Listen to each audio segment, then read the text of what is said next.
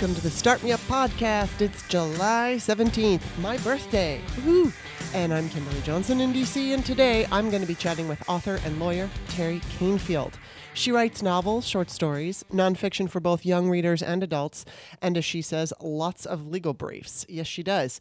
For 12 years, she maintained a private appellate law practice limited to representing indigents on appeal from adverse rulings.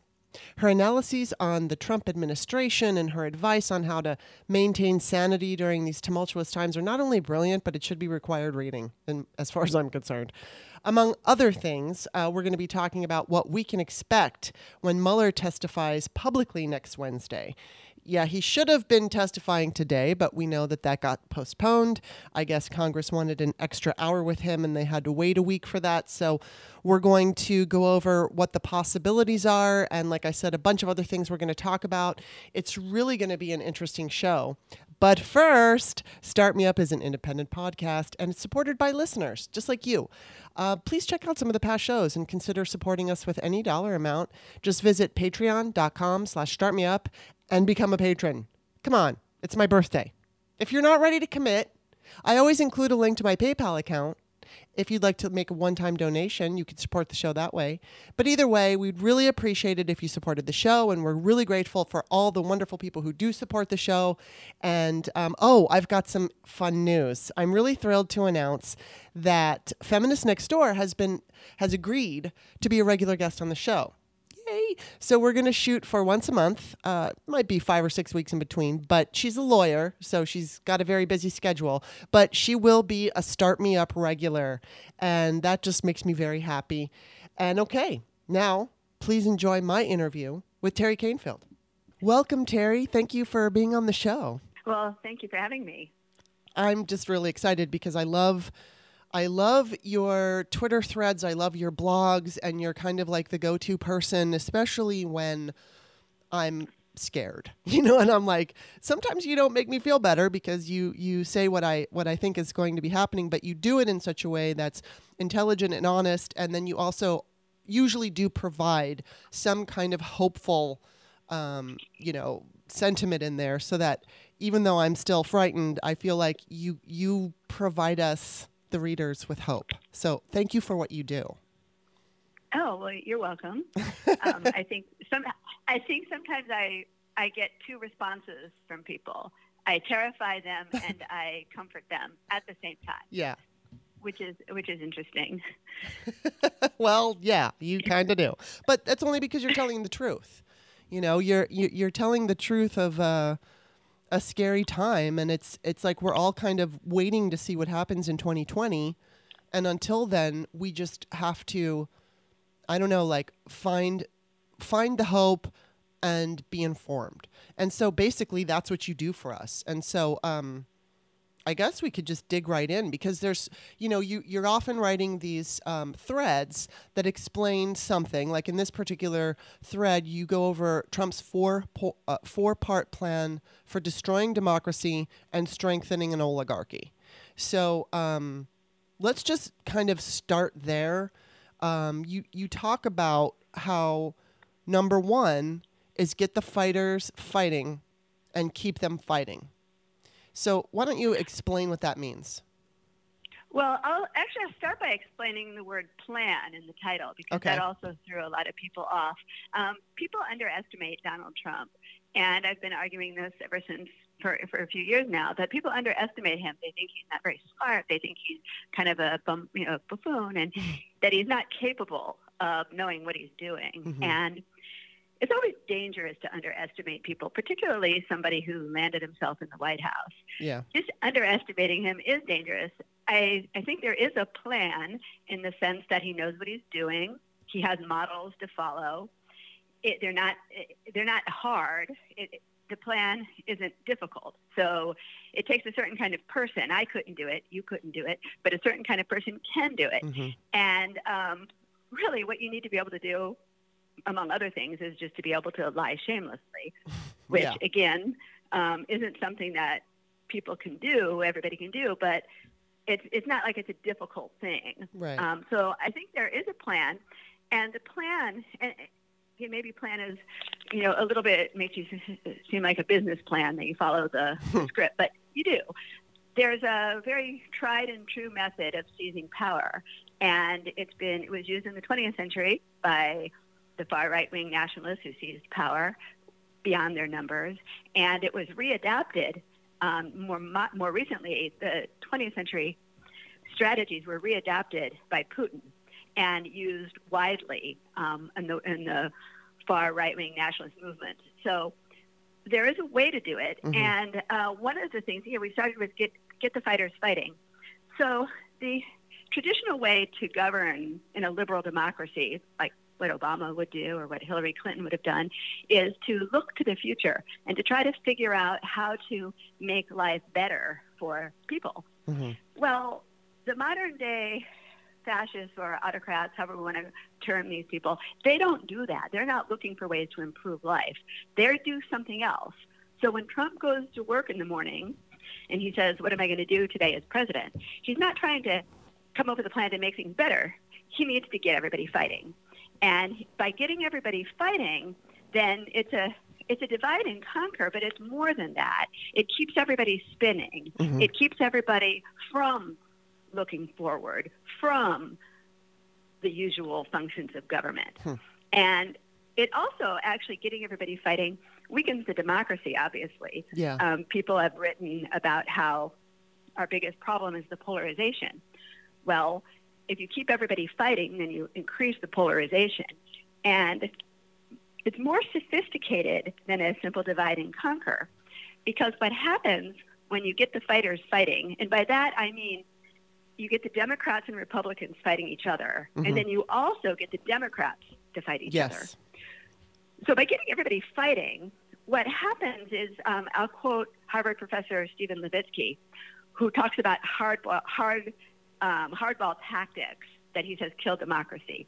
So the more polarized people become and the angrier people become and the more divided into teams they become, the more willing they are to tolerate hardball tactics from their own side. Hmm. So pretty much up until Trump, we saw very hardball tactics from the Republicans. You know, McConnell not, um, you know, not moving forward with Obama's Supreme Court right. pick, all kinds of hardball tactics. If you get the Democrats angry enough, then they're also going to engage in hardball tactics. When both sides engage in hardball tactics, it will kill the democracy.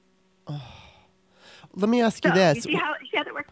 yes, I do. Um, do. Would you consider impeachment a hardball tactic? No, I don't. Okay. Actually, I don't consider it a hardball tactic. Um, I, I, think I have a reputation, at least on my blog and Twitter, for um, I'm not opposed to, to, impeachment. In fact, I marched for impeachment and gave a speech at um, a recent impeachment rally. I'm entirely in favor of impeachment. My fear with what I see happening is that there's an unrealistic expectation with what impeachment can do. Mm-hmm. And so that's my that's my worry. Um, the, the way democracy will die, one of the ways democracy will die, is if people become apathetic and people lose faith and people lose confidence. And when you set up unrealistic expectations, then I think you set people up for disillusionment. And so I don't think I don't think that um, impeachment is a hardball tactic at all. Mm-hmm. I do think that there are risks involved, and um, and that with all the risks weighed against the benefits, I think we land on the side of benefits. Mm-hmm. And I do actually believe there will be impeachment. I, I do think so. I think Nancy Pelosi is being quoted out of context. I think there are good reasons to move cautiously at this point, and um, and so no, I don't. I don't think it is, and I think it will happen. I just think that the people who want to make it happen right now are suggesting hardball tactics. Okay, so where Nancy, as I understand Nancy Pelosi's some of her speeches, she says we're moving in a certain direction and we're getting everything lined up. Mm-hmm. And in order to make it happen right now, instead of at this at the pace she's moving, you would need hardball tactics to make it happen right now. For example, start throwing everybody in jail who who resist a subpoena, hmm. you know, start jailing people. Right, right, that I right. think does does get hardball. But moving at a, at the pace that they're going with investigations and uh-huh. and um, court hearings and going the pace is frustrating people. Right. Well, you know what? I, I want to ask you too. We're going to talk about Mueller a little later about what he may testify, but let's just, you know, kind of jump ahead just a little bit first. And I'm curious to know what you think. Okay, so Mueller, you know, Mueller gave his, um, you know, his speech about the fact that okay, here, here, here's my report. Here's what it said. This is my testimony. I don't want to testify anymore. And when he did that, the call for impeachment went up. Now, obviously, he's gonna he should be back. He was supposed to be there today, but um, he should be back next Wednesday, and providing he does give public testimony, um, do you think that that's going to have the same effect of his you know five minute press conference where he basically just said, okay, this is my report. So he's going to be sitting in front of Congress for hours, publicly talking about, you know, uh, what will you know, hopefully you'll be able to fill us in on some of the things he's going to say a little later, but he makes his case. Do you see impeachment moving faster because of that? Well, um, let me back up. First, let me say something about impeachment. Okay. Um, impeachment requires, um, right now, I don't think Nancy Pelosi would have enough votes in the House. enough Democratic representatives are cautious, mm-hmm. and they're not um, so impeachment is going to require public opinion. Right. They, so, it, so public opinion comes first. So when the framers of the Constitution thought about how what mechanism to put in place to remove a president, they deliberately they thought about giving giving the power to remove a president to the court, to the Supreme Court, because it sort of makes sense, right? These are legal issues. They deliberately decided not to give the power to the Supreme Court Instead, they gave the power to Congress. And by giving the power to impeach and then, you know, remove um, would be the next step, which obviously we don't see that um, happening unless there's a sea change in public opinion. Mm-hmm. But uh, by giving impeachment and removal to Congress, the, the framers of the Constitution deliberately put this in into public opinion, into politics, mm, right. because these are represented. So whether impeachment is speeds up depends on whether gotcha. Mueller's testimony moves the needle in terms of public opinion. Well, that totally makes sense. And, you know, I, he did move the needle with his five minute presser. So I'm just wondering what will happen.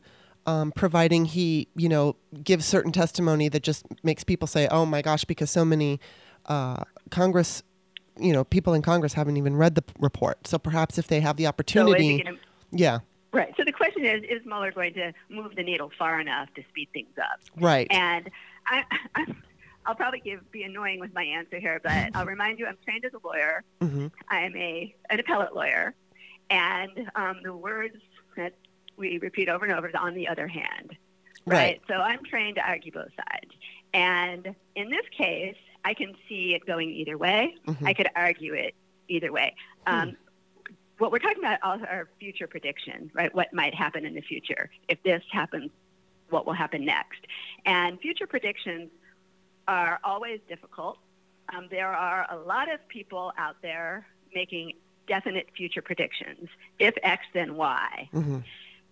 Well, you can't. The right. most you can do is talk in its prediction, probability, what you think is likely. Mm-hmm. So, um, so I'll caution people from thinking from getting stuck in thinking this will happen. There are too many variables. So with all of that, I can give you the argument why I think it will move the needle, and then the argument why okay. I think it won't move the needle. And I'm going to stay in the middle here because I think it could go either way. Mm-hmm. So the argument, which do you want first, for or against? Let's just go with for. Okay, so the the, the argument for, right? We'll take um, the argument for is most people are not aware of what is in how devastating that report is. Yes. Most people have not read it. The report is, is devastating. Um, the a lot of representative officials haven't read it.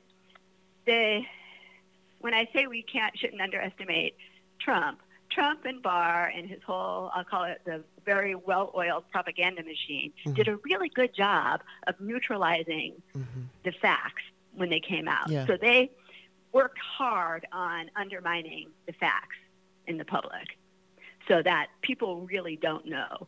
And so there's a hope and a good argument to say that when the headlines carry very strong language, when when Mueller says something very strong and this gets, you know, put out there in strong language and everybody wakes up and the people who aren't paying attention wake up and people say, oh my God, that's really horrible, then the idea is that that will move the needle. And that sounds very likely, right? Yeah. There's, well, you want the other side?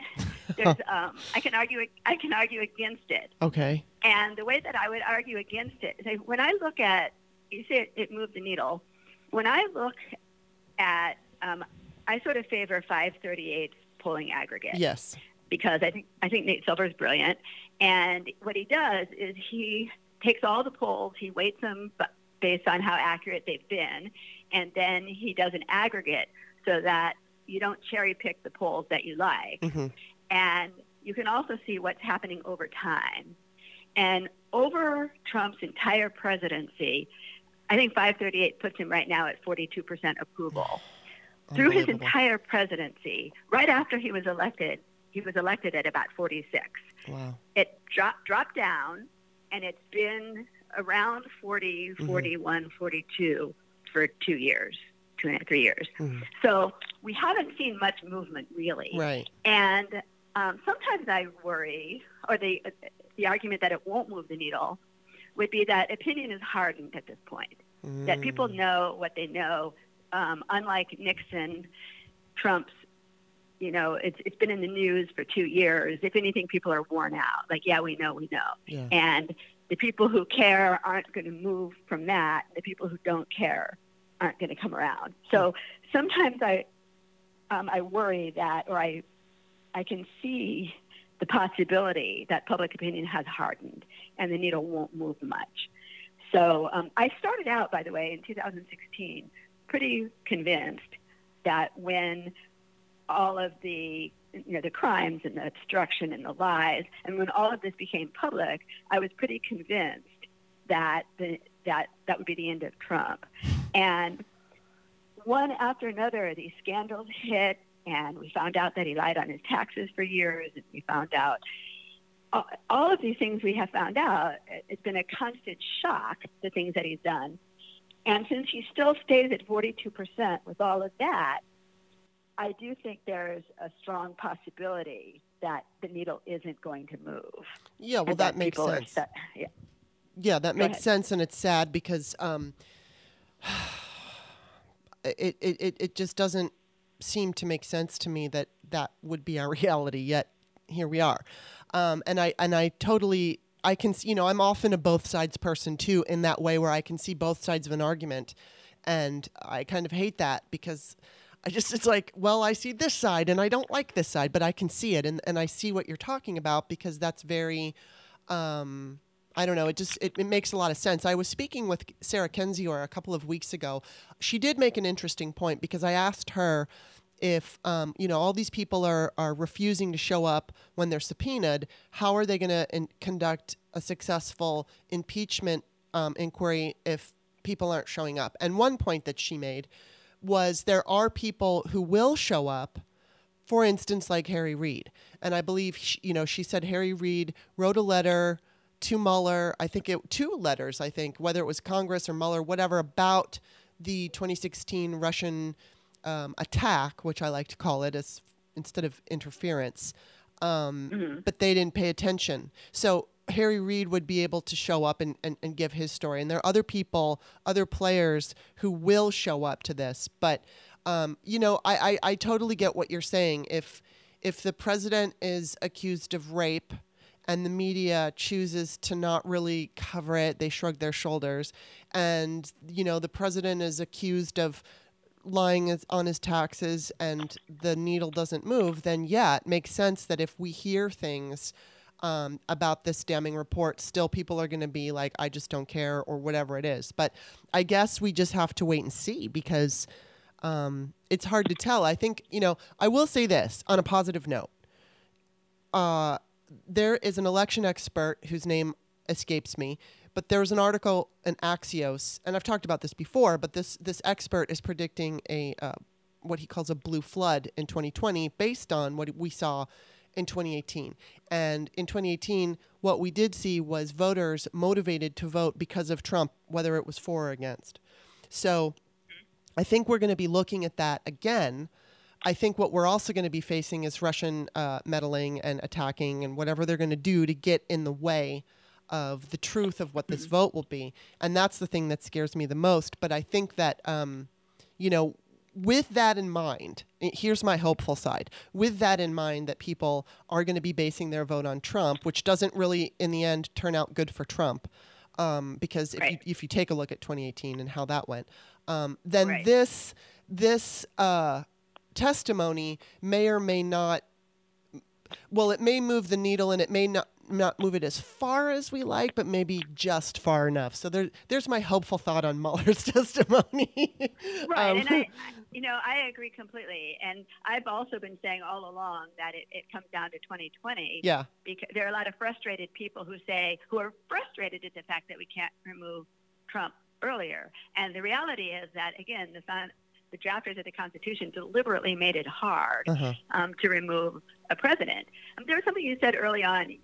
You just said, um, you mentioned this is our reality Mhm. and that you have a hard time with this is our reality that 42% of the population Mhm. does approve of Trump and they do know who he is. right. They're not approving of Trump without knowing that the guy is accused of all kinds of things. They know. So when you said this is our reality, I have an interesting experience the last three or four years, which is I've author, I've written a series of books of biographies for young readers. And I'm really not here to promote my book. I'm here to tell you that I went back over American history, and I I told American history, actually constitutional history, through biographies. So I spent the last few years tracing American history through a series of biographies looking for how the Constitution has changed. Hmm. And what has been consistent from the beginning is that about 42, 45% of voters are really white nationalists. And the best that we've ever had, like a landslide, would have been somebody like Roosevelt. But Roosevelt's landslide, even when the Republicans had brought us the Great Depression through all kinds of, you know, uh, deregulating industry, all the kinds of mortgage shenanigans we've seen, even with a crashed economy and a completely failed Republican Party, at his most popular, I think he got 60, 62% of the vote. Oh. And this was before we had any kind of right-wing propaganda machine. Mhm. So even in the best circumstances for Democrats, the be- and the best circumstances in the sense that the parties weren't the way they are now, the Democratic Party still contained white Southerners. So um, the parties hadn't coalesced into their current form. Mhm. So all the way through. So what sh- what shocked me? So I guess I already had my shock because when I went back through American history and I saw how much of the vote Andrew Jackson won with on a white supremacy platform, that that America is for whites, not for Native Mhm. Americans, not for blacks. That America is for whites, and Lincoln only came became president because the the pro-slavery vote was split three ways. So Lincoln never had a didn't come in with a majority, Mhm.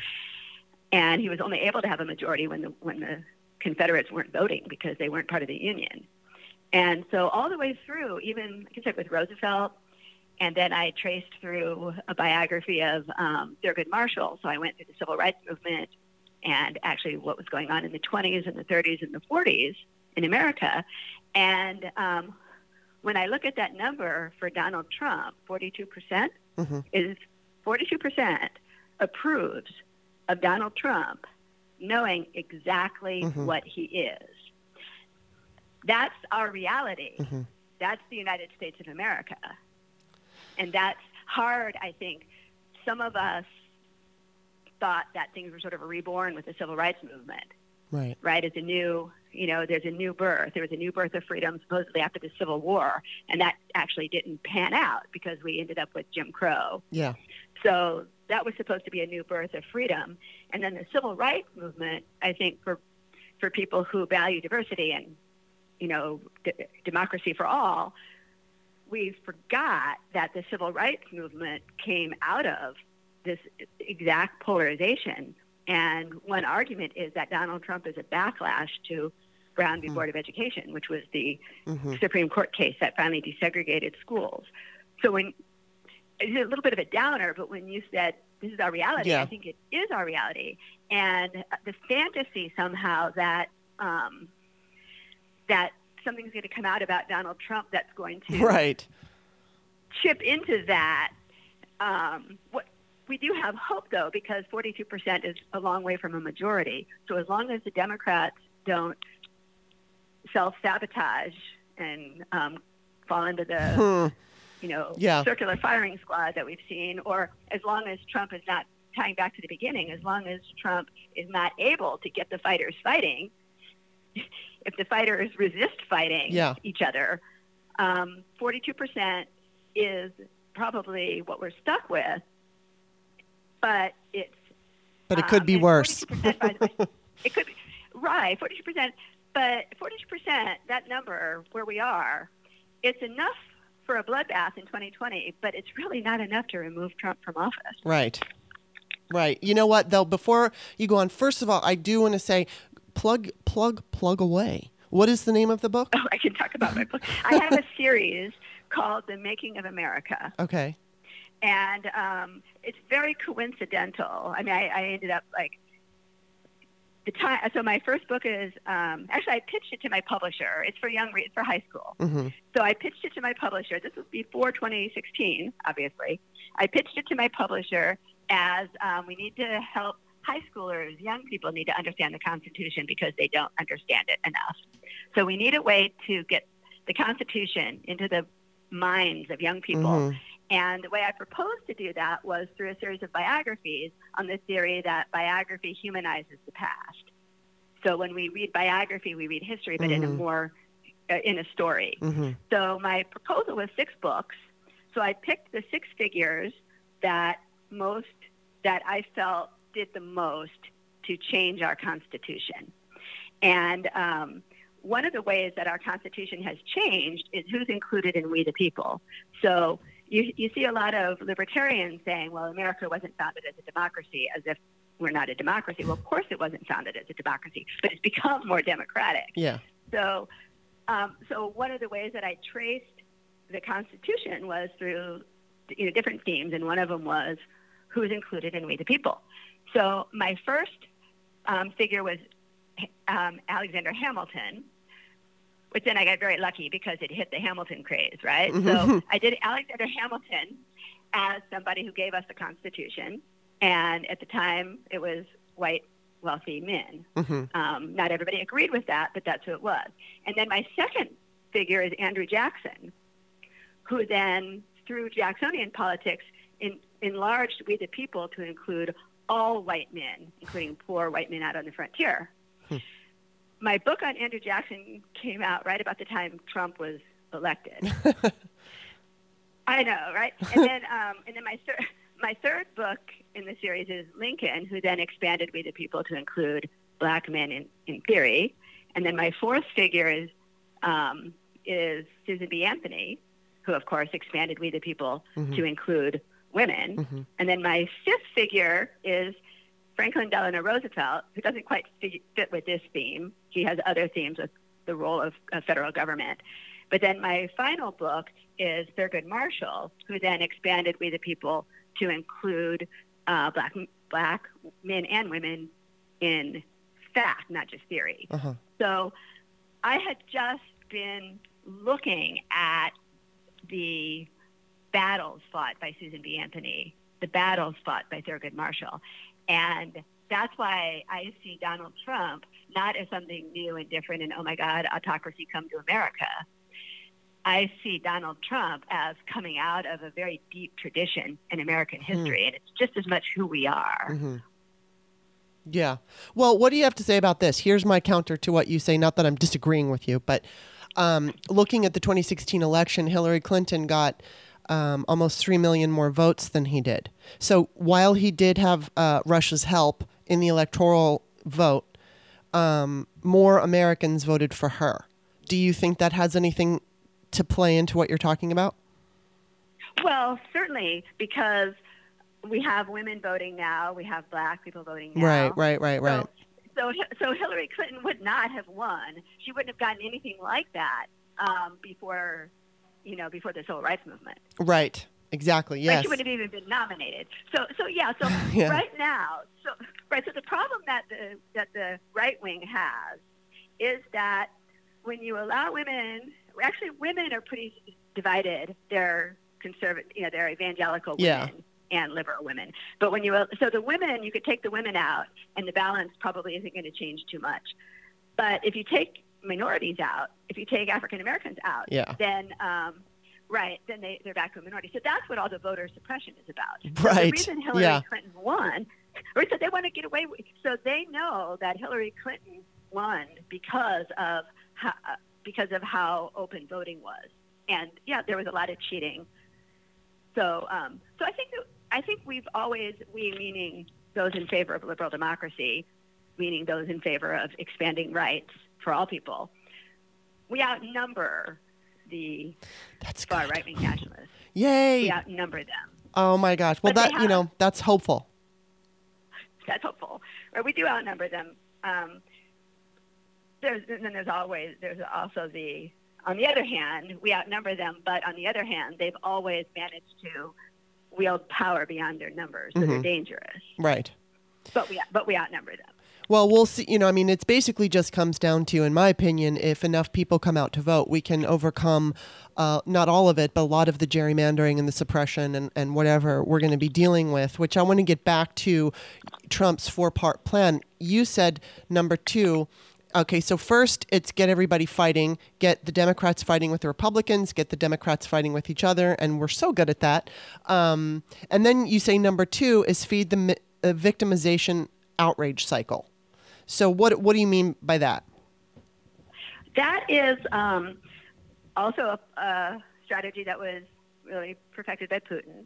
Um, it's very effective. Mhm. What you do is the um, right wing. What's not intuitive to people is that Trump supporters, the right wing nationalists, see themselves as victims. hmm Fascists, Yeah. fascists see themselves as victims. And this isn't intuitive to people, that they do see themselves as victims. And so that's why when Trump says they're after me, it's a witch hunt, Mhm. it makes sense to his followers. So they see themselves as victims. And um, part of the strategy is to create outrage. So Trump deliberately outrages his critics. He keeps them outraged. And part of what that does is it um, if you're spinning with outrage, you can't plan for the future. Hmm. And so he puts people into this position where he'll do like the most outrageous thing, and then you have to react to it. You just have to. Yeah. You feel like you have to. But then when you react to it, then it feeds then the it feeds this cycle. Which okay, wait. Actually, let me back up. So what what I'm going to quote um, I want to quote uh, Yale professor Timothy Snyder, who says that what Trump does is he creates strong emotion hmm in people. Yeah. He creates euphoria in his followers and outrage in his critics. So he gets everybody all hot and bothered. So he tells his base that they're victims, right? They're victims, and the way they see themselves as victims is they believe in a hierarchy. A lot of people think nature forms a hierarchy. They don't believe that there's real equality. They think nature forms a hierarchy. And white men, white Christian men, um, Christian sort of in quotes there, or certain kind of Christian men, have been in power in the United States since the beginning. Yeah. It's been white Christian men. And when other people come up and ask for equality, they see it as threatening that someone's taking what's theirs. So they're feeling victimized. So first Trump tells his, his base that they're victims, hmm and they feel like he understands them Yeah. because he gets it.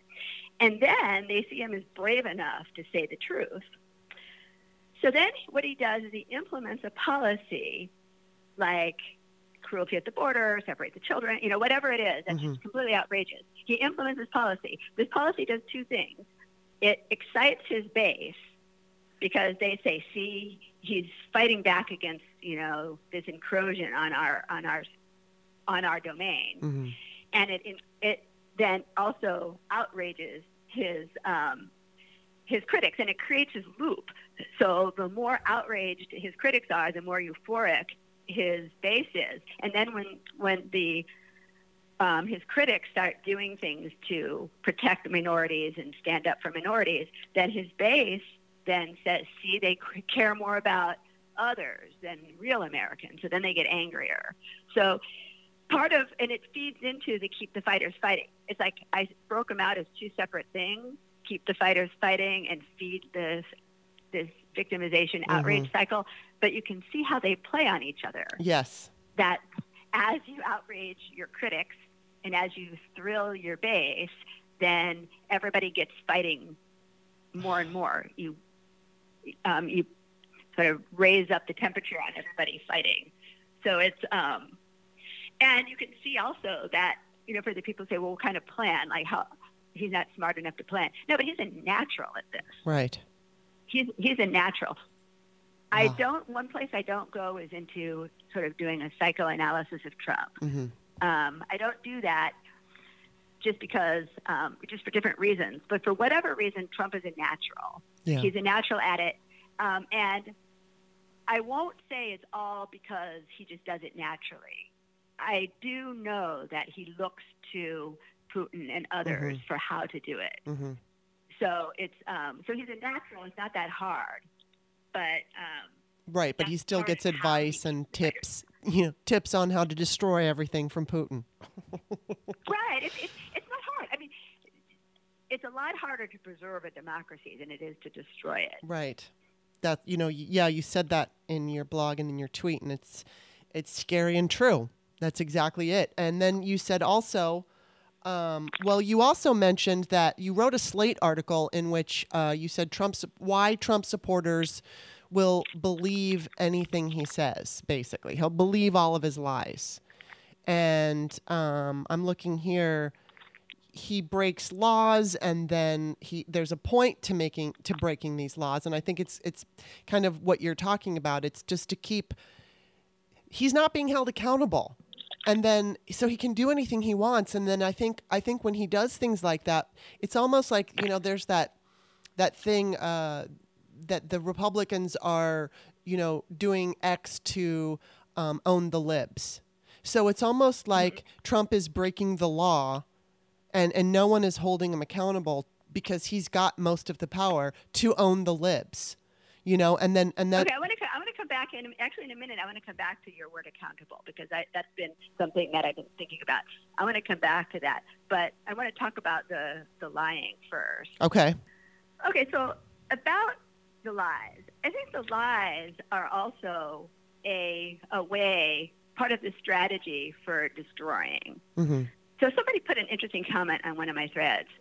I assume this was a principal or a high school teacher. Said, you know, when the high school, when the bad high school kids want to sabotage the system, what they do is they all adopt the same lie. Hmm. And I thought that was really interesting. Yeah. Um, I had thought about that when I wrote my article. But um, I, I, wrote my article because some scholars did some very interesting work on why Trump's supporters embrace his lies. They, they know he's lying. Mm-hmm. Okay. A lot of them know he's lying. Right. There are, there are Trump supporters who watch Fox News who right. believe everything they're told and they don't know he's lying. Yeah. That there are definitely there are definitely those Trump supporters. But for the most part, Trump supporters are more sophisticated um, than we give him credit for. For example, Mitt Romney is not a dumb man. Right. Right. He knows. He knows that Trump is lying. And so what these scholars did is they talked about how it is that somebody who is seen as genuine can also be a liar. And what they concluded was that um, they call it the the appeal, something the appeal of the lying demagogue. And so Trump, because Trump is willing to, in their view, defy p- political correctness by saying what they all think, which is America should be white rule, white yeah. majority rule. So they see him as, as genuine because he's willing to buck, um, you know, sort of the political correctness, what you're yeah. supposed to say as they see it. But at the same time, they know he's lying, and the lying is destructive. So they want him to destroy. They see the government as illegitimate pre-Trump. The government is illegitimate because they believe that the government put the rights of others ahead of them. So it's purely, it's not economic. It's purely us versus them mentality hmm. that we are the real Americans. What, what Sarah Palin got at that time when she yeah. said the real Americans. So they, um, so they know he's lying. They embrace the lies. They like his lies because they know that the lies are destructive, mm-hmm. which is scary. Yeah. So what you're up against is not just Trump lying, but Trump's supporters cheering for the, the lies. fact yeah. that he's lying. Wow, that's kind of Which terrifying. yeah, it's mind-boggling and terrifying. Right. I mean, you can't tell me that that Mitch McConnell doesn't know these are lies. Oh, right. Absolutely. And they, I mean, so it's so, you know, we've got a view of, of Trump supporters as as Fox viewers, but Trump supporters are also Fox executives. Yeah. So wow. actually, you said something. I want to ask you a question mm-hmm. because you use the word accountable, mm-hmm. and this is a question I've been meaning to ask Twitter because a lot of a lot of my followers and a lot of people in my comments say, "Well, Trump isn't being held accountable," and um, again, I'll tell you, my background here is not just a lawyer, but I'm a criminal defense appellate lawyer. Mm-hmm. So, um, so that's a particular kind of lawyer. And, um, and I have a view of punishment that isn't, used to be the liberal view. Um, I'm not quite sure. Liberals are kind of all over the place right now because of Trump. But, um, but again, I, I wrote a book about the criminal justice system also for high school, talking a lot about punishment. And I'm not a person who believes punishment actually works that well. I, don't, don't either, actually. Pun- I'm sorry? I don't either. I'm with you on that. Okay, good. So when people talk about accountable, I'm curious what, I mean, I, if we're not talking about punishment, how do they, how, how ultimately is it, do they think Trump is going to be held accountable? And actually, before I let you talk, I'll say, I think the answer I would get is to impeach him.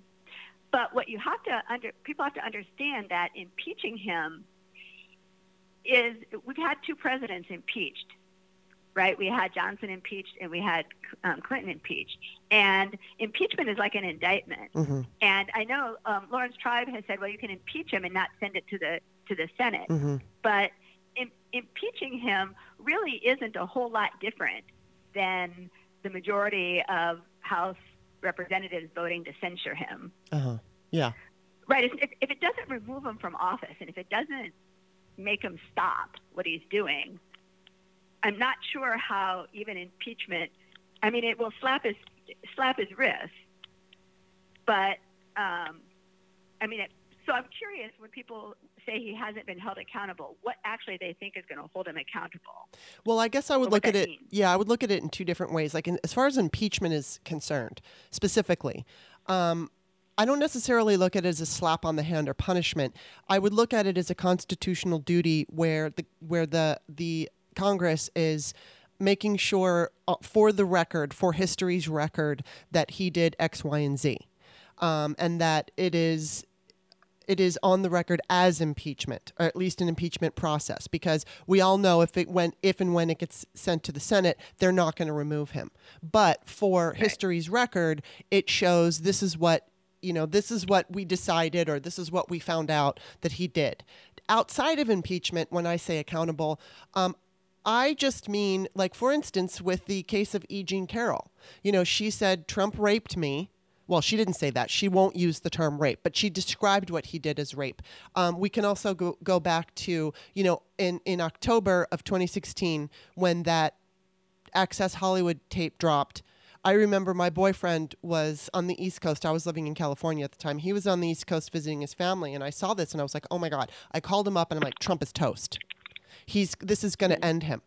And clearly, the WikiLeaks thing happened right after, and it didn't end him. But every egregious thing that he's said and that he's done, when I say accountable, I don't necessarily mean going to jail, but he pays absolutely no price for it. He he gets rewarded for his deplorable behavior or what he said about women or the way he's uh, talked about other nations or the fact that he was, um, you know, how he never ever criticizes Putin, but he criticizes our allies. And so accountable can mean a number of things. It can mean, as we were talking about before, at least the way I see it, uh, his poll numbers stay the same.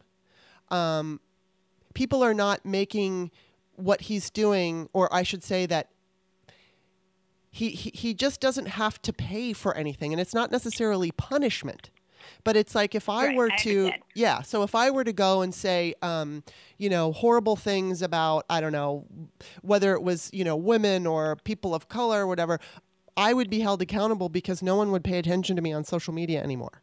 And and and right, people ta- right, you'd lose your friends. You'd Yeah. lose your job. You'd lose your friend. Right. I, I, I understand. Okay, I see. Um, I was curious what people meant by that. No, that that makes a lot of sense.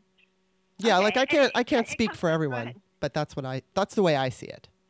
You know, and then there's also the um, idea of jail. Like I I wonder, um, after all is said and done, and when Trump is no longer the president, and he's a free man, um, there are crimes that he's committed, and if they are proven. You know, obviously Mueller was not able to prove that he conspired with Russia. He, he, he has collusion and he has obstruction of justice. But, you know, if it's proven that Trump did break the law, and deserves to be in jail, which I believe I'm sure he's broken the law in many different ways. But if it's proven, I, I'm concerned that he's not going to ever have to face that, whether it's because, you know, whether, I mean, un, I would certainly hope that we wouldn't get another. Um, Repu- you know, if he's in there for eight years and then we get another Republican, there would be no pardons, and he could just go on doing what he does. I mean, at that point, he'll be quite old, but still, you know, it's like he'll But he'll be able to. pick up after him. Yeah. right. It's very it's very galling. Um, Yeah. Right. it- No, that makes a lot of sense. It's very galling. Eh, So you, yeah, you said a few things in there. I think that um, that your sense of uh, him not being accountable in terms of poll numbers and all of that, that also takes us back to how who is America Yeah, that right. we do have if we have and this is i think been the problem from the beginning i've been saying for a long time our crisis isn't trump. Right. it's not just trump. Our crisis is that he's being shielded and propped up Yes. by a major political party and by you know 40% of the population. And so it's true. He's you know he's going to it, it is he going to get away with all of this? Well alex jones i mean if you take some of these far right wing people they also um, they also don't well i guess they do pay a price. Look at um, roger stone is, is paying Yeah. a price manafort paid a price Alex So Jones paid a, paid a price. He lost his social media platform. Right, he paid a price. That's right. Um, yeah, there. You know, it's a it's a frustrating thing that because he's elected president of the United States, he can get away with things that people can't get away with. Right. And I think that that's that's a that's a frustrating thing. Um, I think there's a um, you know I'm not sure how much I want to play devil's advocate on this one, but um, as far as see, as far as punishment, you know, or jail time. I'm not a believer in jail time. I'm not a believer in um, prisons. I'm not a believer in all of that. And so I couldn't, in good, I couldn't stay true to all of my sort of philosophical and criminal justice, you know, reform beliefs if I advocated prison for Trump. But I'll tell you what I do advocate, and what I hope happens and should happen is that any money gained Right. illegally should be forfeited. Absolutely. And I, I think I have like I'm I'm a little bit surprised at the fact that I have a respect for the office of the president that I really as much as I despise Trump, I really don't like the idea of a former president in jail. And there's just I'll tell you a story. My my son was young during the primaries and we went and we held signs up and I took him door to door. You know, we went and we talked to voters and we were very active.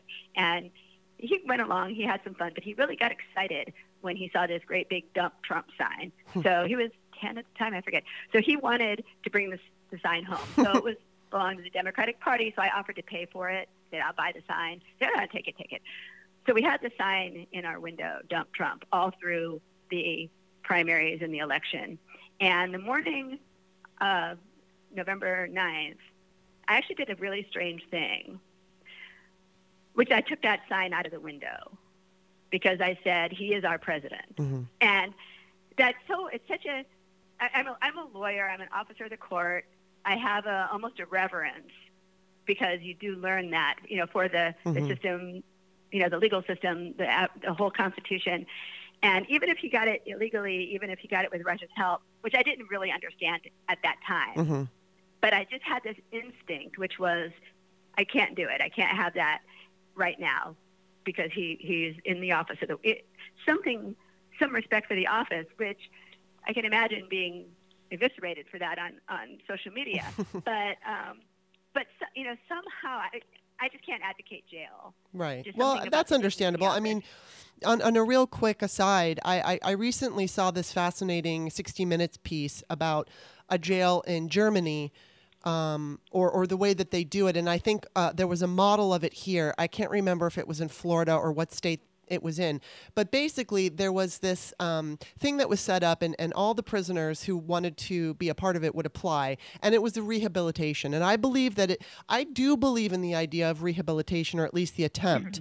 And then I think, like, um, just to go to this Jeffrey Epstein story, you know, Trump is rumored to have gone to some of these parties, and if he did, in you know, if he did do anything with underage girls, um, it's hard for me to ima- imagine that it's okay for him to walk free. I don't like the That is, idea. I agree with that. Yeah, and I don't like the Yeah, idea- And, I'm, with, I'm with you on that. yeah, I, I don't like the idea of for profit prisons. I don't think that they help. But in this piece that I saw um, on 60 Minutes, basically, you know, it, it- certain people weren't allowed. I think pedophiles weren't allowed, and, and you know, whether Right. they weren't allowed to even um, go in there. But if you qualified, um, it, you know, you had lifers in there who were trying to um, basically rehabilitate people and explain how they can have better lives. And it was very, very positive. And I've also seen stories of other prisons where they do the same kind of a thing, where it's a very positive thing and people learn skills.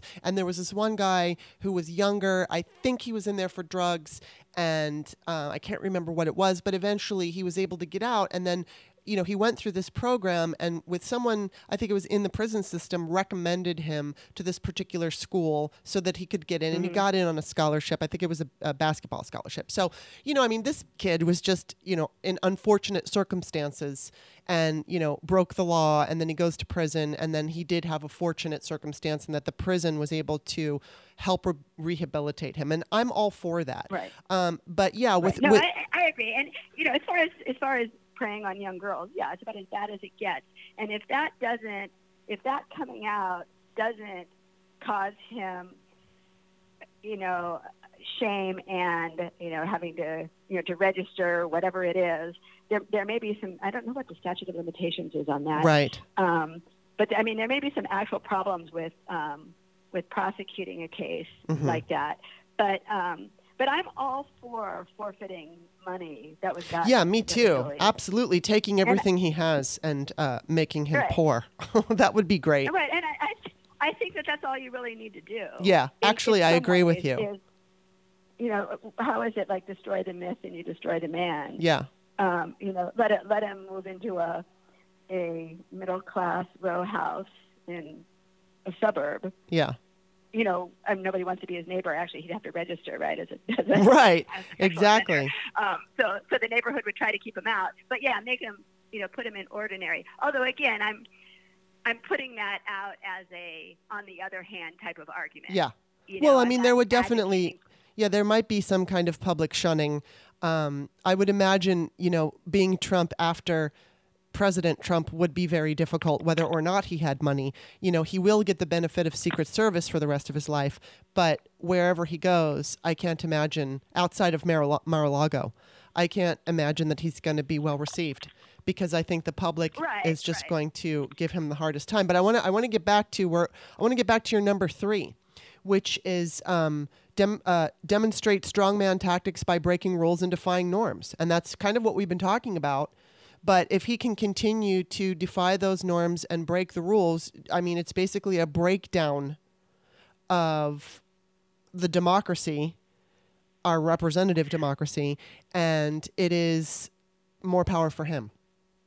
Right, it, it is, and he's again, I want, I'll quote Timothy Snyder, who says that there's often, with autocrats, there's often a honeymoon period where it's really fun to break the rules. Mm-hmm. You know, flex your muscles and break the norms and break the rules. And a lot of what's happening right now with Trump's support is that, you know, sort of that thrill. Um, and the thrill because these are people who haven't felt the government is legitimate. Mm-hmm. Ever since Brown v. Board of Education, ever since the Civil Rights Act, ever since, you know, the federal government steps in and tells the states, you know, no, you can't do this. No, you can't do that. They feel that the federal government is illegitimate. And so because they feel the government is illegitimate, they want to destroy it. And so they cheer a strong man who's destroying it. And, um, and I entirely agree that it's, it's intentional. It's part of a plan to destroy the democracy and replace it with um, a I wouldn't even say an autocracy because I think he wants I think it's more of an oligarchy. Mm-hmm. I think that he he wants himself he wants they want to emulate Russia Mhm. where a few people are the billionaires who control everything. And so that's why he puts his billionaire friends in and that's why you know that's what all- that's what the tax co- you know the tax reform is all about is creating a billionaire oligarchy. And so there's no doubt that they that this is an attempt to that the that the law breaking is an attempt to um, to destroy the democracy. Now, kind of tying that back to the way you just did with um, you know with this is again this is law breaking and so where are the consequences? Mm-hmm.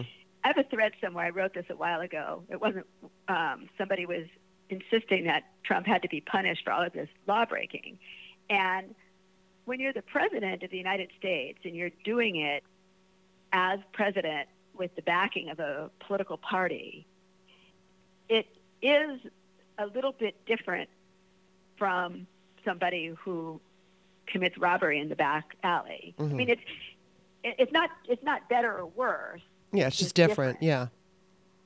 you know, it's like it's it's a little more it's a little more I would think akin to after the Civil War, there was a lot of discussion about whether to punish the South and whether to punish the slave owners. Now these slave owners were committing atro- atrocities against human nature far beyond. I mean, I, I, I was actually at the border. I was at a detention center. I did some volunteering down there. It's bad. Mhm. It's very bad.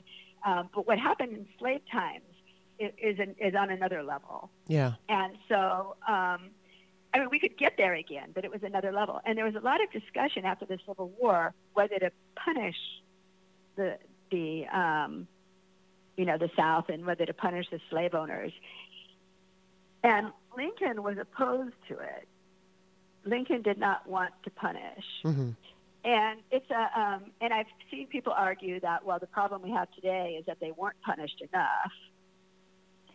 I'm not sure that when when law breaking happens as part of a attempt to overthrow a government, it's, I'm not sure you can. I'm not sure that punishing the South would have done anything more other than create even more pain. I don't. I don't know. But well, I, think guess it would go to deterring. Like, would it deter future um, lawbreakers from breaking the law? Well, well, it would it it would not deter a future Right. Trump. Right, trying to become exactly. It would absolutely not. It absolutely would not. And the idea that it would is is sort of silly. Yeah. The idea that well, we're going to really hammer Trump hard, and we're going to take we're going to put him in jail and put his kids in jail and teach autocrats a lesson. Well, an autocrat's not going to, you know, it's not going to happen. So, one of the things that um, sort of a lot of the scholars that I like to quote, including Hofstadter, have talked about is how the conditions were right for Trump right now. mm-hmm. That Yes. if not Trump, it would have been somebody else. mm-hmm. And um, I just did a thread on what two psychologists, Karen Stenner and John Haidt, call the authoritarian dynamic, which what they say is that authoritarianism is a feature of liberal democracies. It isn't going to go away.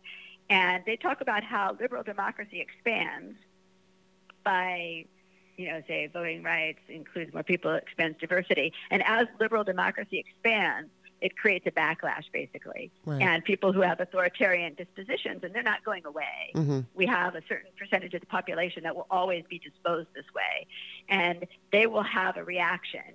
And the what they say is it's not going away. The authoritarians will always be with us. D- liberal democracy always runs a danger of these people with autocratic tendencies staging the kind of takeover that we have right now.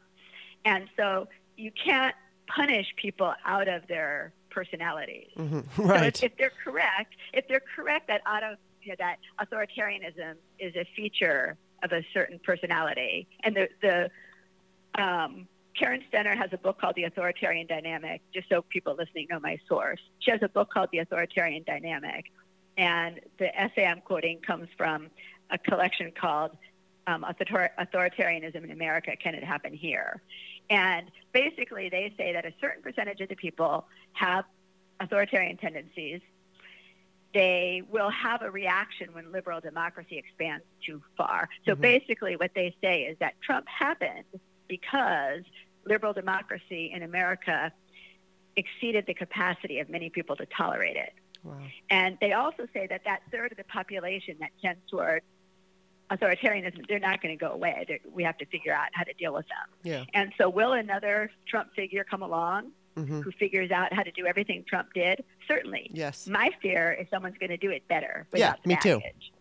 Yeah, I mean, I th- I think going back to what you said about people don't give him credit for uh, for being smart or something like that. I mean, it's not that I think that he's highly intelligent. He's highly skilled at at Mm-hmm. you know all these things that you're listing. He understands how to manipulate public opinion. He's been doing it for decades. You know, I mean, he showed he would show up on Howard Stern and he would go on the View and he would always find a way to stay relevant and he would say shocking things in an effort to uh, get attention. So he totally understands how to throw like these little bombs out there and, and get everybody to, you know, either laugh or argue or, you know, feel sickened or whatever it is. That's what I think his main talent is. And it's it's it's not that I think that he's stupid. I don't think that he's stupid. He's just, in my opinion, he's not an intelligent man when it comes to, you know, he doesn't understand the Constitution. He doesn't understand um, a lot of how government works and he doesn't care to. He understands how to throw those bombs and ruin it. You know, so he's to me like an agent of chaos, and agents Yeah. of chaos can often be very adept at what they're doing. But, but you know, just listening to Trump's vocabulary tells you that he's not the most intelligent man. You know, this I can tell you. Believe me, tremendous. It's like this re- repeats those same phrases over and over. And I remember um, somebody once, uh, uh, some kind of uh, expert, you know, put him at a fourth grade level as far as his vocabulary. And so, but yes, I mean, and then you know, you you're talking about the fact that he's able to to do all these things. You've got number 4 is that he inoculates himself as a lawbreaker by undermining factuality. So, what exactly does that mean? Because you said this in turn undermines the rule of law. Right. Well, um, before I pick that up, just sort of continuing with something you were just saying too. We were, we were just talking about whether punishment can deter a future Trump. Right. And I think it's pretty clear that it can't. And the idea that we're going to punish him and prevent, I mean, there's reason for punishment. The idea that it's going to deter a future Trump is ignoring the conditions that make Trump possible and that this is a sort of a ever present part of liberal democracy, that it's always there. And then as far as inoculating himself, yes, I started noticing a couple of years ago that as as these accusations of lawbreaking came in, as these investigations were closing down, Trump was not putting together a traditional legal defense. And again, I'm, I'm a lawyer, I'm a defense lawyer. I know what a traditional legal defense looks like. Mhm. And I, I know that he wasn't putting one together. In fact, he was doing things that would undermine a traditional legal defense by changing his story constantly in public, um, coming right out and openly uh, obstructing the, entirely obstructing justice, obstructing the probe. You can't you can't put together a traditional legal defense while you're breaking the law. And everybody knows that a witness who changes his story is not a credible witness. Yeah. So what was he doing? He's changing his story over and over, over and over in public. He obviously never expected to be on the witness stand hmm to account for these crimes. And if he did, he would just do the same thing on the witness stand. So, what was he doing? How was he? What What was his plan?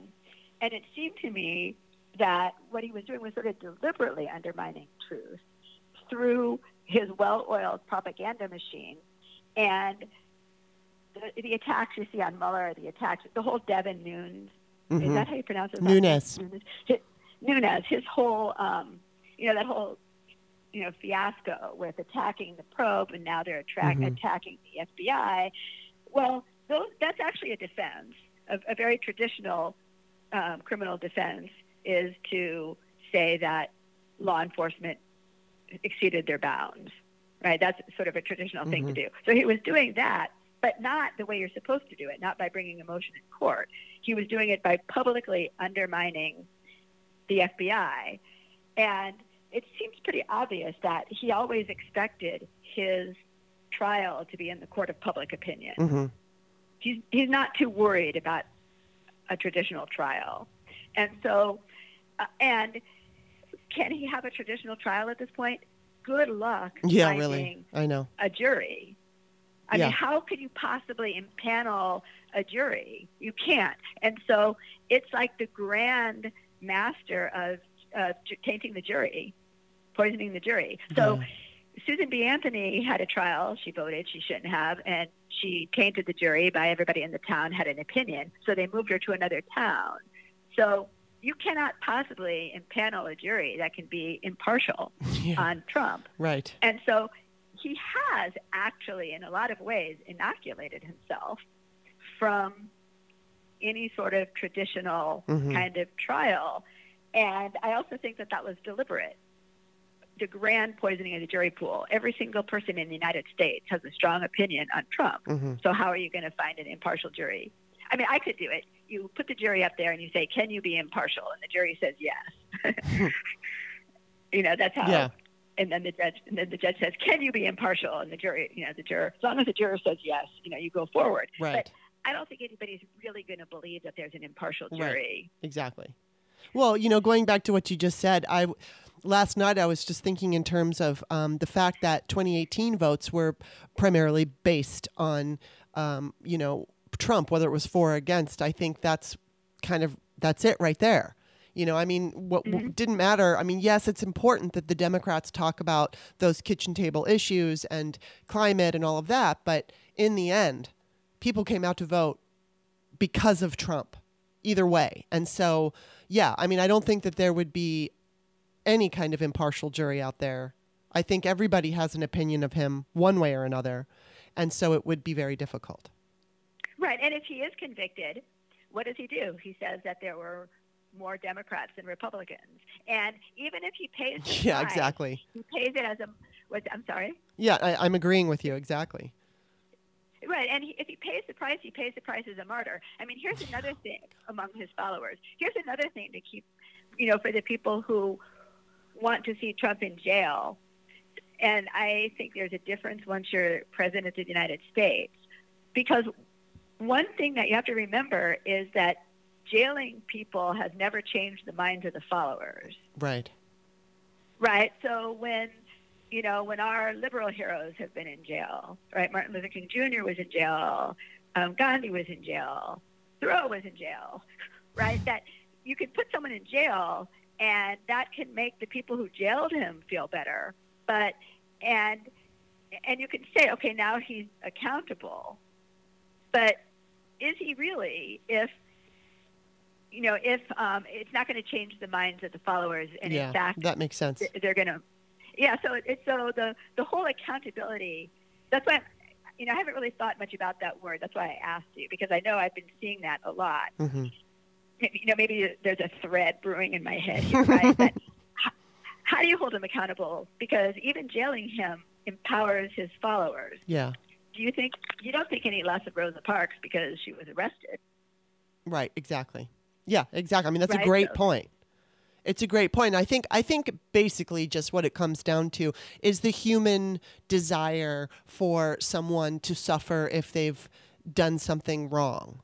And you know, Right. I mean, that's kind of also why I don't like the idea of our for profit prisons. I mean, I think there are certain people who are a threat to the public. And they need to be outside of the public. You know they need to be insulated and and i'm you know does it does it mean that they're going to be rehabilitated? In many cases no. In fact jeffrey dahmer um, said that he felt that if he were free he would continue to do what he did.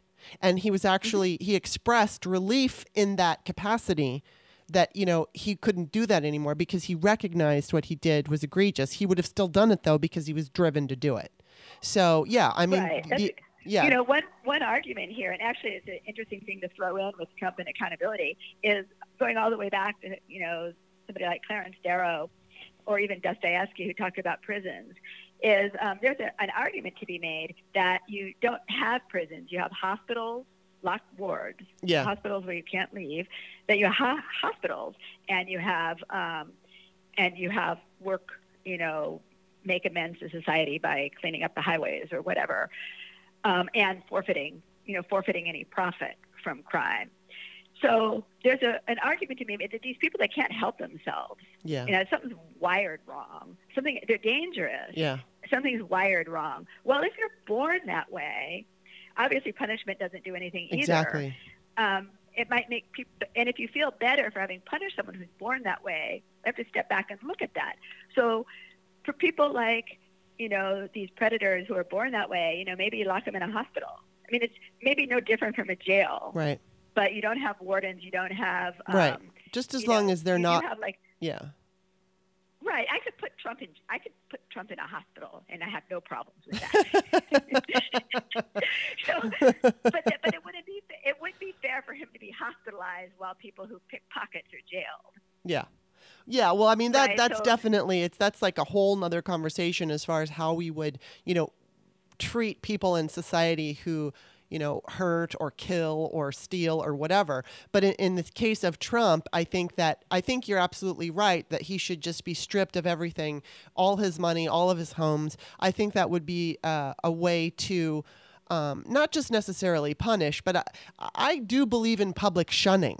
You know, I mean, I don't think we should should ignore people um, like, let's say, Ann Coulter or, uh, you know, any of the any of the extremists because we have to be aware of what they're doing in order to combat it, and we also can't just give them that last word that has absolutely no um, counter argument to what they're doing. I think we have to point those people out and explain why their opinions or why whatever you know they're saying is wrong. Um, but I also feel like there are certain kinds of people, like for instance, ex former President Trump, just shunning him, just not giving him, you know, don't give him the airtime, don't put a microphone in front of his face, take all of his assets away, um, and and and leave him on his own. You know, he's he's not in jail, but he, you know, he thrives, as we know. He thrives on all this attention. He loves it. Right. It's what he lives for. And it, and taking that away from him is more of like a I guess you could call it like a karmic punishment so that he Right. he may never f- in this life have a full understanding of what he did, but he might have an opportunity to regret some of his decisions even if it's just based on Right. self-pity. You know, but And the thing about the, you know, this I'll throw in too when you say take, take away. You know, obviously, I have to throw in. You know, after there's been the due process, and the thing about the due process is, you know, some of his money crimes go too far back. For you know, there, Yeah. there- I think I don't know what statute of limitations are, but usually we, we'd be out of that by now.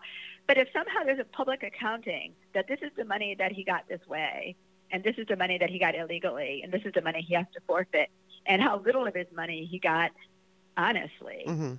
uh, then right. And, but that's that's his terror. His terror is that the taxes are going to come out, that the Yeah. that we're going to we're going to see the truth, and because he's the other thing he does well is he's he, he's all about branding. He's all about Yeah. public image. I mean, he, he's created. He's an actor. He plays the part of a successful businessman for, for a long time. He would persuaded people that he was a successful businessman, and so the truth is not his friend. Mhm. So he needs to he needs to keep keep the image up. So as soon as all that comes out, I mean, if it's if it's possible, um, I don't know. New York is supposed to be able to get his tax returns. I don't know Yeah. what happened with that. But um, but yeah, those that kind of a, of accountability makes sense to me. I think it's important for people to remember, um, you know, to keep in mind that you know punishment is difficult and accountability is difficult, and ultimately a bloodbath in 2020 is. Um, I mean, that's that's also holding them accountable. Right. Right. Not as not as much. It doesn't seem fair if that's it, and I imagine there will be more. Um, that I I do think that there will be impeachment. I just think it's um, it's going slower than a lot of people. Right. Yeah, because I think we've been feeling as if we've been tortured as a nation for several years and we want we want some kind of justice. And I think that, you know, I mean, in, in many, you know, everybody has their own opinions about what justice is.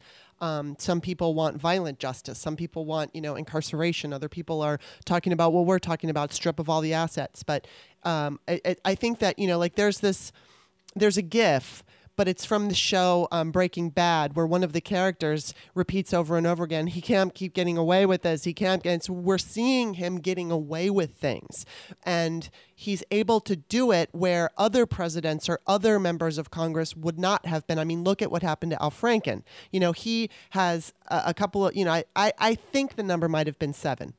I'm not positive, but there were evidently seven women who came out against him, and then you know he he asked for for an investigation, but ultimately stepped down. So you know whatever you think of Al Franken, whether you think he was guilty or not, there was some kind of an accountability for actions for his actions. Where Trump, you know, was just accused of rape and the media shrugs its shoulders because they realize that he you know they call him don the what do they call him like the the teflon don so he gets to everything just slips right off granted he has the protection of the presidency and he has the protection of william barr um, and most people don't have that they don't have the department of justice backing them up but still there are um, you know, we're, we've witnessed other people being held accountable for actions where Trump is not. But you know what? I, I want to get in this because we're we're talking for almost an hour and 15 minutes now. Um, I want to talk about Mueller and see, you know, what you think next Wednesday is going to be all about. And I'm just wondering, I mean, we touched on this in the beginning, but um, what do you think the difference will be um, after listening to his testimony? Because as far as I'm understanding it, he's not really going to talk about anything other than what's in the report. Um, but since people aren't all, you know, so familiar with what's in the report, um, what will the different? What do you think could be the difference of his testimony? Well, all he really has to do is repeat the his findings. If people ha- if it hasn't sunk into the public consciousness what he found, he should just have to repeat it. hmm Whether we talked at the beginning about whether that's going to move the needle or not, I I can't predict. Yeah. It should, it should, and um, hopefully it will. Hopefully, what happens is that now there's another thing to remember that it's not just Mueller answering questions from Democrats, but the Republicans are going to do their Yeah. best to create theater. so remember when um, when Michael Cohen Yes. testified? Yeah, that. Yeah, at the beginning, when all the Republicans wanted to um, discount um, the whole thing because of I can't remember some last minute. What I can't remember the deal, but they wanted to they wanted to call everything off because they said that the Democrats didn't do something on a, in in a timely fashion. Right. And then during also during the testimony, they kept undermining it. yeah, So so every time, so we're gonna we're also going to see that. So it's not just Mueller. I mean, if if, if we didn't have Fox News and this very very well oiled propaganda machine, and we didn't have and Trump were not was not being shielded by the Republicans, then we wouldn't have a problem in the first place. right. So the whole problem we have. So what should have happened under the Constitution is as soon as it was clear that, um, that Russia meddled, as soon as it was clear that there was all that uh, point, uh, coordination between the Trump campaign and the Russians, as soon as all the lawbreaking became clear, very early in 2017, the Republicans should have conducted a meaningful investigation, gotten to the truth, and removed Trump. Mm-hmm. That's what should have happened. Instead, what they is they undermined the investigations and they shielded Trump. And so that's the source of the problem. People want to blame Pelosi, people want to blame the Democrats, people want to blame the media. The problem really is that the Republicans in Congress did not do what they were supposed to do. And so the same thing is going to happen, the same thing could happen that just the same as they undermined the investigations early on, we could watch the Republicans in Congress undermining the questioning. Huh. Yeah, that's going to happen. Right. So it so it, it could be a circus. So again, it like it like it loops back to the very same problem. Is in 2016, I would have thought that Mueller taking the stand and giving these conclusions would entirely change the needle. But now that I've watched how the congressional Republicans can undermine the truth, how they can sabotage, how they can create the political theater, how they can, and then how they can spin it on their the right wing media. I'm no longer so confident that it's going to move the needle, and because we have the same forces working against us that we had when Mitch McConnell closed his eyes to the Russian interference. Right. Well, you know, I'll I'll go on the hopeful side here and say that um, the five minute press conference that Mueller did uh, a few weeks ago moved the needle. Um, and and what I'm hoping for is that you know there's like you said there's that number has been pretty solid around 40 42 percent of people supporting Trump. So there are a lot of people out there who are going to um, you know, whether they're watching Fox News or listening to Mark Levin or Levine or whatever his name is, um, you know, Ben Shapiro. All well, Ben Shapiro is like a never Trump. I think he's a never Trumper. He doesn't like Trump, but still, I think there are.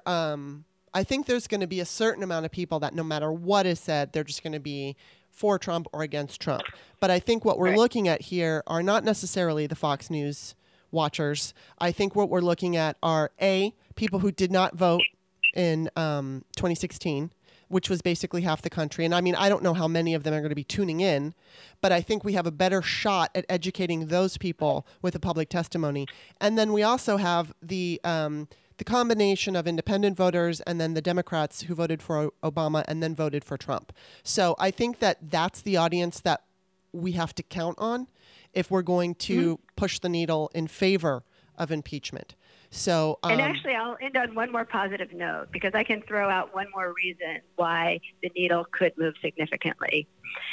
Trump's support has gone as low as 36 and a half Yes, percent right. down from 42. It did go that low, and I think it went low twice. It went low once when he shut down the government. mhm. The other time it went low, if I'm recalling, I think it was is um, January 2017 when the when the results first started coming out of the Mueller investigation. Oh, okay. I think that was right after Flynn pleaded guilty, right after Papadopoulos. He went to his lowest, and so one of the other things that could give us hope is, like you said, there are people who aren't going to move. It's pretty it, it's pretty hardened. But since he did go down to 36.5 percent once, those people could it, it because it happened once. There are people who could come back Yeah. to that same opinion. And if he goes down to 36.5%, if he starts to get down into the mid 30s, that number could point to even removal in the Senate. I think if it goes down to 33, 34%, I think removal in the Senate is, is a very strong possibility. Interesting. So And- yeah. on, yeah, one Well- more strong point that he, he has been that, so he has been that low in the past. So it could happen. Right. And I think that also, if I'm not mistaken, there was a BuzzFeed article that um, Mueller said didn't happen the way they described it, or I can't remember. He didn't say that it wasn't true, but I think that it was that the, the BuzzFeed article came out saying that he was an agent, that Trump was an agent of Putin or something, working for the Russian government. And and then after that came out, uh, Mueller said something along the lines of, "Well, um, that's not exactly what I said," or whatever. But he, he he didn't say that BuzzFeed was wrong altogether, except that they were wrong on how they were framing it when it related to Mueller. But that information That initially. it. Yeah, That the could do it. initially uh, that came out that Trump was an agent of a foreign adversary brought his numbers down. So perhaps Right. there's hope in the idea that more people start jumping on the bandwagon of the truth and that, you know, they did work with the Russian government. I mean, he keeps screaming no collusion. That's collusion is all over the place. And whether collusion or not is illegal really isn't the point. It's like are we a- I mean because if you if you pose the question to any any of these people that support Trump and say, "Well, would you be happy if Barack Obama worked with a foreign adversary?" I mean, they'll argue, "Well, he already did." But I mean, is that okay with you? No, of course not. It would not be okay with them.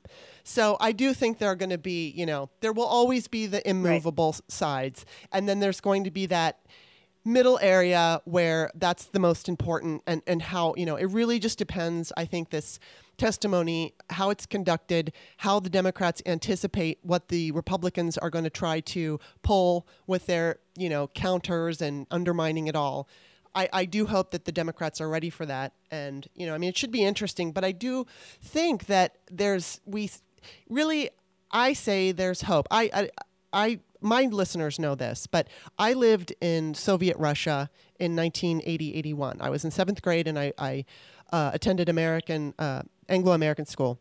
And I was only there for like one solid school year and I was 12, but I witnessed firsthand what it's like to be in a, in a police state.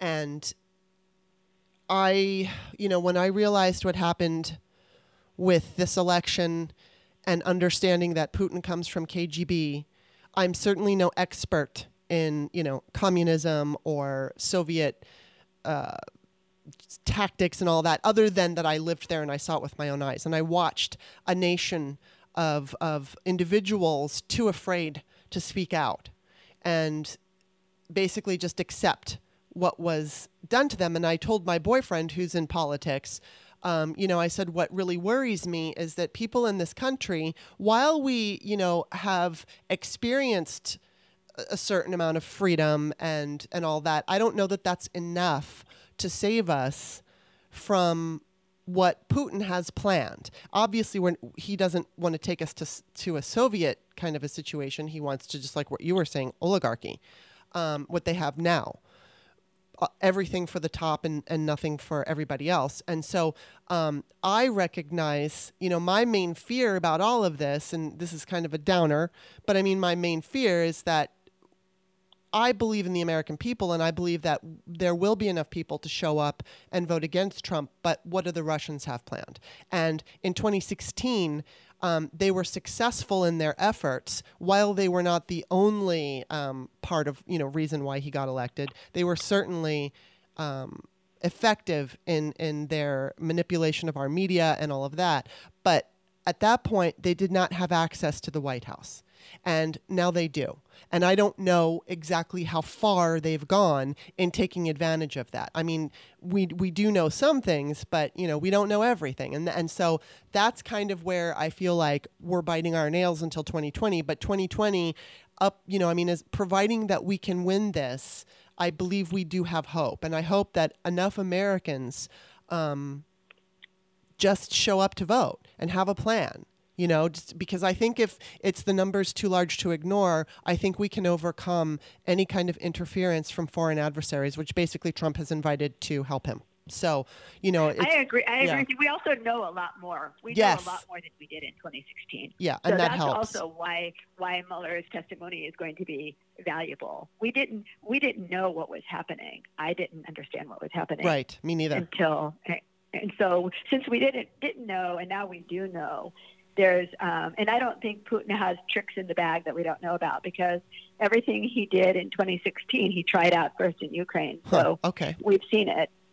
Once it's pointed out, then we see it, and people are people are watching now. So I'm I'm pretty hopeful. Um, will there be cheating in 2020? Yes, of course. yeah Um, will, will will the cheating be enough? I really don't think so. I really think that the the midterms were a pretty good indication of where things are going. Is it scary? Are we in danger? Yes, but hopefully that just makes people more more vigilant and more involved, Right. and um, taking more responsibility.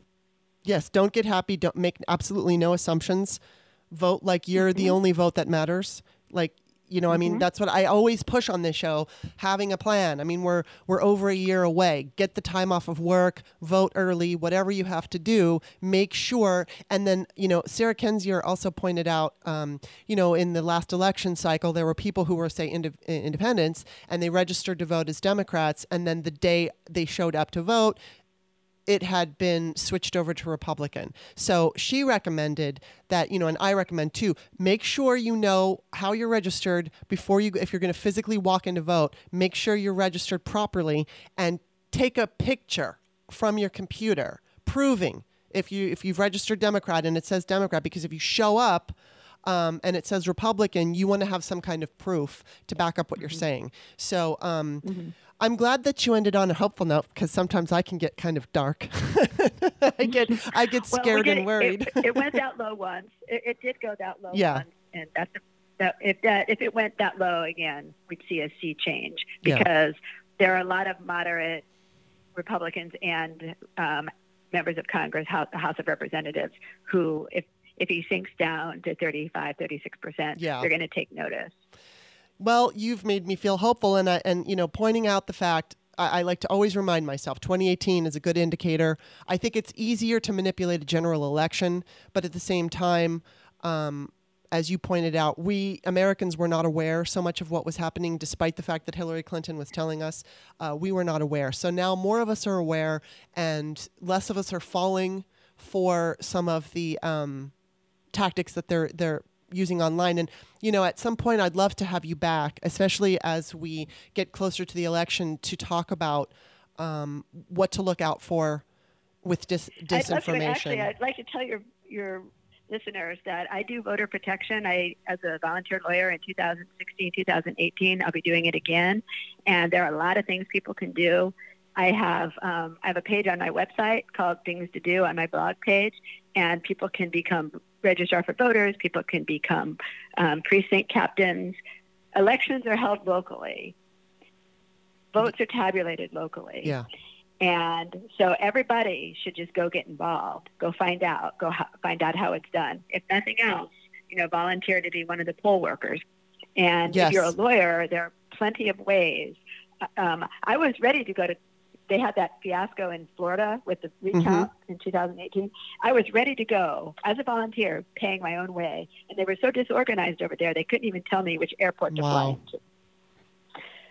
So, um, so the, the voter protection groups just need to. Some places are very organized.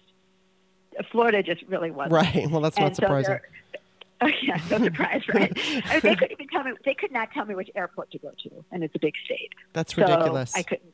I couldn't go yeah um, because I'm not going to get to Florida and start driving around. right just just happen. aimlessly yeah So, um, but th- but that's local politics. yeah That's local politics. So I just want to urge everybody, if you have any volunteer time in the next year and however many months, find out how your local elections are conducted and get involved. Absolutely. And so, what I'm going to do is I'm going to put your um, information in the text of the description of this podcast, along with your um, uh, Twitter handle, which, by the way, is Teri, and that's T E R I underscore Kanefield, which is K A N E F I E L D. Um, follow Teri on Twitter because she's, as you can see, fascinating and she has um, so many interesting uh, analysis and, and, you know, you're you're you're so valuable in this time. So I appreciate you talking to us. And like I said, I really would love to have you back um, a little later on as we move forward, so that you can help us understand what kind of disinformation or what is disinformation and how to combat it successfully. I know you have all kinds of information on that. And um, basically, just thank you for being on the show. Well, thank you for having me. Um, all right. Well, then, uh, don't forget to follow me, Author Kimberley, and that's L E Y, and that's at Author Kimberley. And then my host, who was not here today, but she's um, at Lady Brain Show. And we will just talk to you next week. Thank you, Teri, again, and we'll see you next time. Okay, thank you. Bye bye. Bye.